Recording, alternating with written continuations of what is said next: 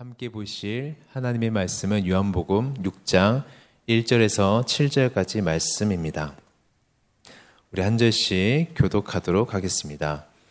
그 후에 예수께서 디베라의 갈릴리 바다 건너편으로 가심에 큰 무리가 따르니 이는 병자들에게 행하시는 표적을 보았음 이러라. 예수께서 산에 오르사 제자들과 함께 거기 앉으시니 마침 유대인의 명절인 유월절이 가까운지라. 예수께서 눈을 들어 큰 무리가 자기에게로 오는 것을 보시고 빌립에게 이르시되 우리가 어디서 떡을 사서 이 사람들을 먹이겠느냐 하시니 이렇게 말씀하심은 친히 어떻게 하실지를 아시고 빌립을 시험하고자 하심이라. 빌립이 대답하되 각 사람으로 조금씩 받게 할지라도 200 데나리온의 떡이 부족하리이다. 아멘. 우리 1절, 2절 말씀을 한 번 더 봉독하시겠습니다. 그 후에 예수께서 디베라의 갈릴리 바다 건너편으로 가심에 큰 무리가 따르니 이는 병자들에게 행하시는 표적을 보았음 이러라. 그 후에 주님은 다시 장소로 옮기셔서 디베라의 갈릴리 바다 건너편으로 이동을 하시죠. 어떤 사건 이후에 이동을 하신지에 대해서는 정확하게 나와 있지는 않지만 주님은 또 다른 부르심을 향해 나아가십니다. 그런데 이전과 다른 것이 있더라면 이제는 많은 사람들이 성경에서는 큰 무리가 예수님을 따르고 있다라고 이야기하고 있어요. 예수님에 대한 소문과 그 모습을 보는 사람들이 점점 많아졌기 때문이죠. 성경은 그들이 따르는 이유를 행하신 표적을 보았기 때문이라고 이야기하고 있습니다.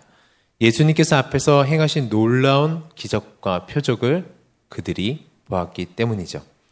하지만 중요한 것은 그들은 예수님을 따르긴 했지만 메시아로서 구세주 예수님을 따른 것이 아니라 구경꾼으로 예수님을 따랐던 것입니다. 영적 호기심을 가지고 예수님께 나아갔던 것이 아니라 어떤 육적 호기심을 가지고 나갔던 것입니다. 역사하심을 보았지만 기적의 구경꾼으로 예수님을 따랐던 것입니다. 기적을 보았다, 표적을 보았다라는 것은 메시아를 말해주는 확실한 증거였죠. 하지만 그들은 보기는 그들은 보이는 표적은 따랐지만 쫓았지만 정말 예수님을 따른 것은 아니었습니다. 막상 기적을 베푸신 예수님에 대해서는 관심이 없었던 것 같아요. 사랑하는 성도 여러분, 행하신 표적을 보았음 이러라 여기 한번 밑줄 그으시고 그 밑에 내가 정말 주님을 믿는 이유, 내가 주님을 따르는 이유를 한번 적어 보시겠습니까? 우리의 신앙의 목적은 어디인가요? 이 새벽 다시 한번 주님 앞에서 스스로 자문자답해 보시면서 스스로 돌아볼 수 있는 은혜가 있기를 원합니다. 많은 사람들이 예수님을 따랐지만 그 따름의 목적이 너무나도 달랐던 것입니다. 어떤 사람들은 병 고침을 위해서 따랐던 사람들이 있고 어떤 사람들은 식구들 중에서 병이 낫기를 위해서 따랐던 사람들도 있었습니다. 어떤 사람들은 정말 말씀을 듣기 위해서 따랐던 사람들이 있고 또 호기심으로 여기까지 온 사람들이 있었다라는 것입니다. 그런데 중요한 것은 그들 모두 기적과 놀라운 이적을 보았고 그 현장에 있었음에도 불구하고 더 이상 영적 성장이나 진리에 대한 발견은 없었다라는 것입니다. 우리는 이 부분을 깊이 생각해 봐야 합니다.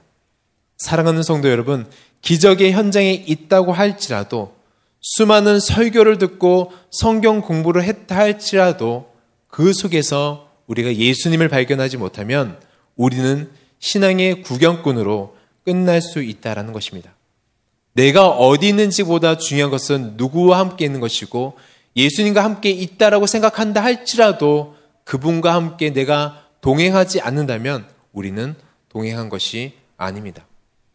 하지만 작은 기적이라 할지라도 아니 눈에 보이는 무언가가 없다 할지라도 이 새벽에 나와 주님을 간절히 구하고 찾을 때 주님께서 주신 그 임재하심과 그 위로를 경험한다면 우리 눈에 무언가 보이지 않는다 할지라도 우리의 영혼은 더 이상 구경꾼이 아니라 주인공으로 주님 앞에 서게 될 줄로 믿습니다.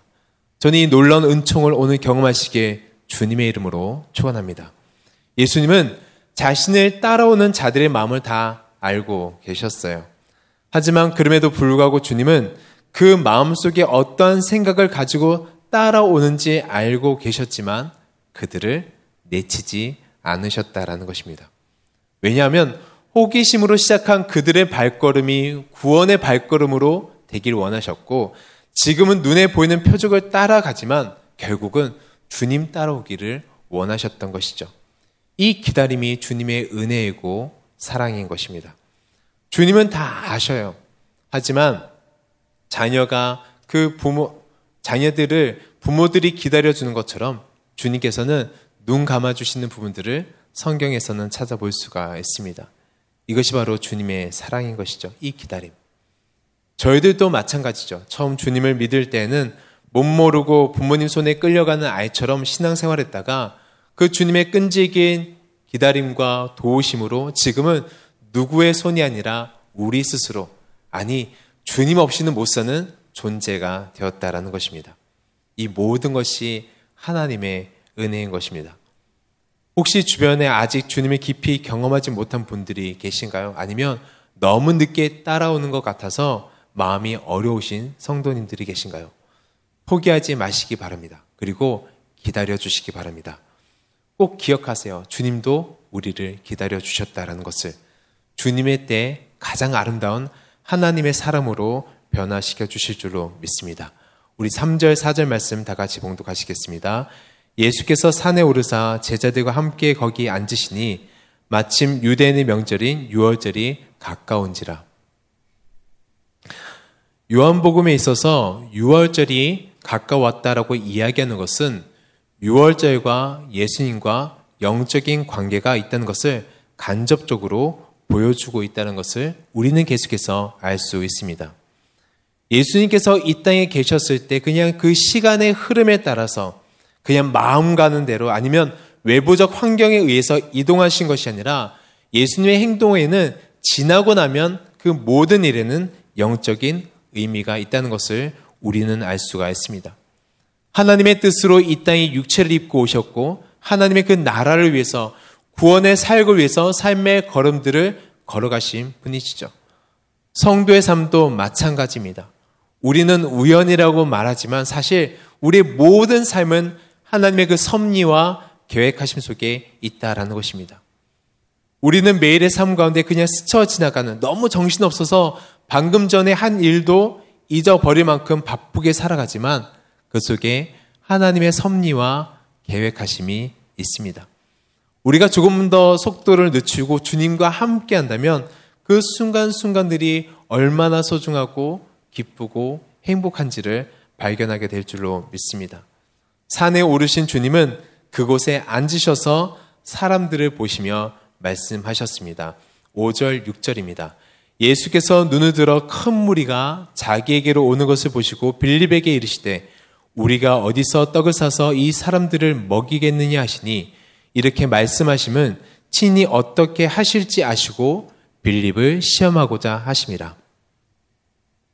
예수님께서 눈을 들어 자기에게 오는 사람들을 보셨습니다. 그들이 어떤 생각을 가지, 가지고 있든지 간에 주님은 그 모든 것을 생각하지 않으시고 자기에게 오는 사람들을 보셨습니다. 주님이 보셨다라고 성경책에 기록되어 있으면 왠지 기대감이 있죠. 왜일까요? 바로 주님의 기적은 그분의 시선이 머무는 곳에서부터 시작하기 때문이죠. 그리고 주님은 자기에게 온 모든 무리들이 허기진 것을 발견하셨습니다. 아셨습니다. 육체적 결핍을 보셨다라는 것입니다. 우리는 종종 생각하죠. 예수님은 우리의 영적인 부분에만 관심 있고 나의 삶에는 전혀 관심이 없어 라고 생각할 때가 있습니다. 하지만 이것은 큰 착각이죠. 사람을 창조하시고 하나님은 우리가 이 땅에 살아가면서 행복하고 기쁘게 잘 살아가는 것을 원하십니다. 영적인 부분에만 관심이 있는 것이 아니라 오늘의 삶에 관심이 있으십니다. 살아가는 성도님의 그 오늘의 삶에 관심이 있으시죠. 살아가는 자녀가 어떤 일을 하는지, 감정이 어떤지, 무엇 때문에 힘든지, 무엇에 슬픈지 주님은 관심이 많으십니다.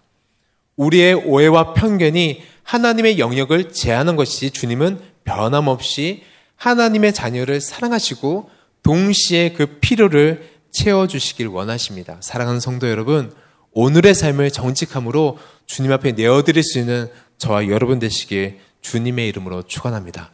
그러면 주님께서 채워주십니다.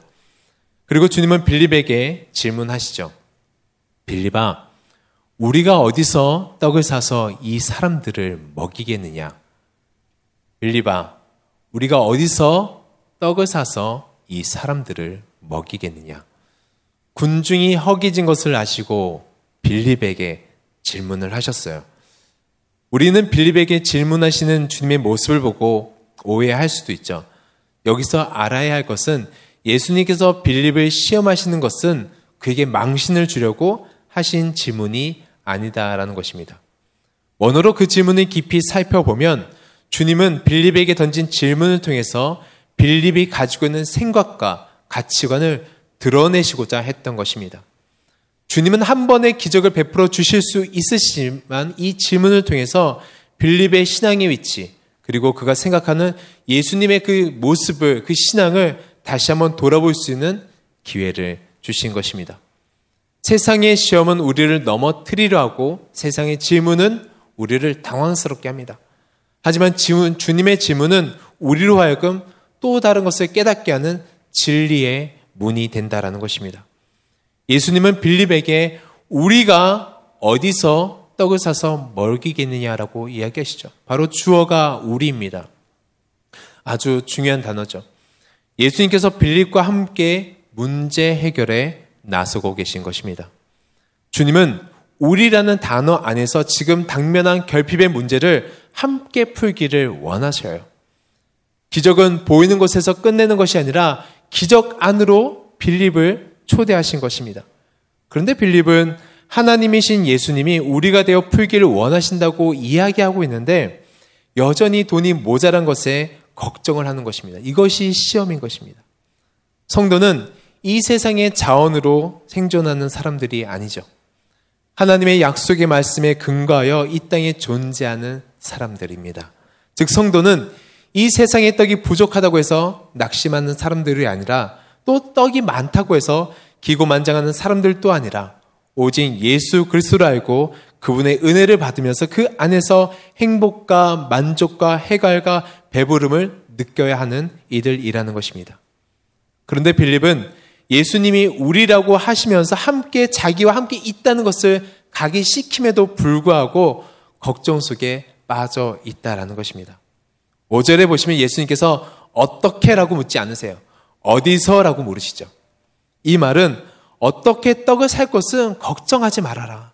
이 말 속에는 이미 너희 먹을 떡은 그 능력은 나에게 있다라는 것을 전제하시면서 빌립에게 질문을 하시는 거예요. 즉, 그 떡이 어디서 오겠느냐? 그 떡이 어디서 오겠느냐? 하늘이냐? 세상이냐라고 빌립에게 질문하고 계신 것입니다. 그런데 빌립은 예수님의 그 속내를 눈치채지 못하고 걱정이 태산해요. 빌립은 베세다 사람이었습니다. 즉 자기가 있는 그 주변에서 떡을 어디서 사야 하는지 이미 잘 알고 있다고 생각하는 거예요. 이 지역 사람이니까 이 부분은 내가 전문가이니까 그래서 빌립은 돈이 걱정인 것입니다. 우리 삶 가운데서도 주님께서 환경을 통해 당황스럽게 질문하실 때가 있죠. 또 시, 시험하실 때가 있죠. 아니 주님의 능력으로 한 번에 이 상황들을 딱 정리해 주시면 너무 좋은데 그렇지 않고 그 환경을 오히려 저희들에게 질문하듯 던져버릴 때가 있다라는 것입니다. 문제 앞에 던져버리는 느낌을 받을 때가 있는 것이죠. 하지만 이것은 주님께서 우리를 벌 주시거나 우리가 그 힘든 일을 당할 때 그 힘든 일을 즐기시는 것이 아니라 이 환경을 통해서 우리 각자에게 주시는 영적 메시지가 있다라는 것입니다. 이 문제를 함께 풀어가면서 하나님은 우리가 되어서 이 문제를 함께 풀길 원하시는 것이죠. 바로 우리가 되어서 한 팀을 이루어서 이 문제를 풀기 원하시고 계십니다. 7절 말씀 봉독하시겠습니다. 빌립이 대답하되 각 사람에게 조금씩 받게 할지라도 200 데나리온의 떡이 부족하리이다. 역시 빌립은 빠른 머리로 정확한 정답의 답을 돌출해 냅니다. 빌립의 대답은 상식적이었고 이성적이었으며 합리적인 대답이었습니다. 아주 정확한 정답이었습니다. 하지만 주님께서 원하신 해답은 아니었습니다.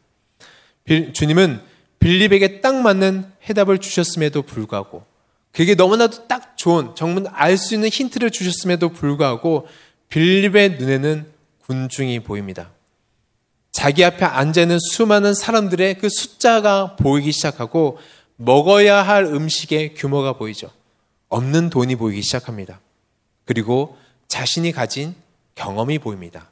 하지만 가장 중요한 예수님은 보이지 않았던 것입니다. 바로 얼마 전까지 기적을 보았음에도 불구하고 그 기적의 주인공이신 예수님과 함께 계심에도 불구하고 그 기적은 기억했지만 기적을 행하신 예수님을 보지 못하고 있는 것입니다. 어쩌면 예수님의 표정만 따라간 군중이나 예수님 바로 곁에 있었지만 예수님을 발견하지 못하는 빌립이나 같지 않을까라는 생각을 해보게 됩니다. 사랑하는 성도 여러분, 우리 믿음의 현주소는 어디이십니까? 예수님을 바라보고 계신가요? 평안할 때야 예수님 바라보는 거 참 쉽습니다. 그런데 문제 앞에서 예수님을 바라보신가요? 내가 전문가라고 생각하는 그 영역에서 예수님을 바라보고 계신가요? 아니면 빌립의 모습이 우리의 현 주소이십니까? 지금 당면한 문제 앞에서 수많은 사람들, 먹을 음식들, 내가 가진 지식이라는 그 몇 푼 안 되는 것을 가지고 고개를 숙인 채 경험이란 계산기를 두들기면서 내가 환경을 풀고 있진 않으신가요? 사랑하는 성도 여러분, 사랑하는 성도 여러분, 예수님께서 계십니다. 예수님께서 내가 전문가라고 생각하는 그 영역에 예수님이 계십니다. 그리고 그 예수님께서 손을 내밀어 함께 그 문제를 풀기를 원하십니다. 이런 말이 있죠. 정답은 늘 가까이 있다. 제가 좋아하는 말입니다. 정답은 늘 가까이에 있습니다. 바로 주님이 사랑하는 성도님들 가까이에 계십니다. 주님은 이 공간에만 머무시는 것이 아니라 우리가 가는 직장, 가정, 관계들 속 문제 깊숙이 주님은 곁에 계십니다. 그분을 넣는 순간, 그분과 한 팀이 되는 순간, 마이너스가 플러스로 또 곱하기로 바뀌게 되는 것입니다. 기적의 문이 열리게 되는 것이죠. 저희 아이들이 가끔 숫자 큰 수 내기 놀이를 합니다. 누가 더 큰 수를 말하나. 그런데 불리해지면 아이들이 어떻게 말하냐면 난 무한대야! 라고 이야기합니다. 무한대. 하, 엄청난 깨달음이 있었습니다. 맞아. 예수님은 무한대시지. 유치해 보이시죠? 그런데 사랑하는 성도 여러분, 예수님의 능력은 무한대이세요. 우리가 그 주님을 바라본다면 그 무한 대신 주님께서 우리의 모든 것들을 해결해 주실 줄로 믿습니다. 말씀을 정리하도록 하겠습니다. 사람들은 예수님을 따랐지만 그가 행하시는 기적을 보았지만 그 안에서 감춰진 의미를 발견하지 못했죠. 결국 예수님은 사라지고 기적만 쫓았던 것입니다. 더 안타까운 것은 그들은 육체적 배고픔은 알았지만 영적인 배고픔은 알지 못했습니다. 바로 예수님이 생명의 떡이시라는 것을 그들은 깨닫지 못했죠. 우리는 늘 당장 눈에 보이는 문제 앞에만 서면 맥없이 주저앉을 때가 있지만 그 문제 앞에 주님을 초대하면 그 문제로 하여금 우리는 다시 한번 더 업그레이드 되는 놀라운 시간이 될 줄로 믿습니다. 지금 주님은 우리라고 이야기하시면서 함께 문제를 풀어가길 원하십니다. 내가 해야 될 일은, 우리가 해야 될 일은 그분의 손을 잡고 그분과 눈을 맞추며 그분과 한 팀이 되어 나가는 것입니다. 그분과 팀을 이룰 때 우린 승리하는 오늘을 보낼 수 있길 될 것입니다. 기도하시겠습니다. 사랑하는 예수님, 정말 주님이 옆에 계신 줄 알면서도 문제 앞에만 서면 왜 주님이 잊혀지게 되는지 다시금 돌아보게 됩니다. 하나님, 더 이상 나의 모든 시선들을 나에게, 나의 경험에, 나의 생각에 두는 것이 아니라 하나님께 둘 수 있도록 예수님께 둘 수 있도록 인도하여 주시옵소서. 분중에 두는 것이 아니라 주님 한 분만 주목하게 하여 주시옵소서. 그리하여 오늘 함께 주께서 놀라운 기적을 베풀어 주실 그 주님을 기대하며 나아가는 날 되게 하여 주시옵소서. 존귀하신 예수님 이름으로 기도드립니다.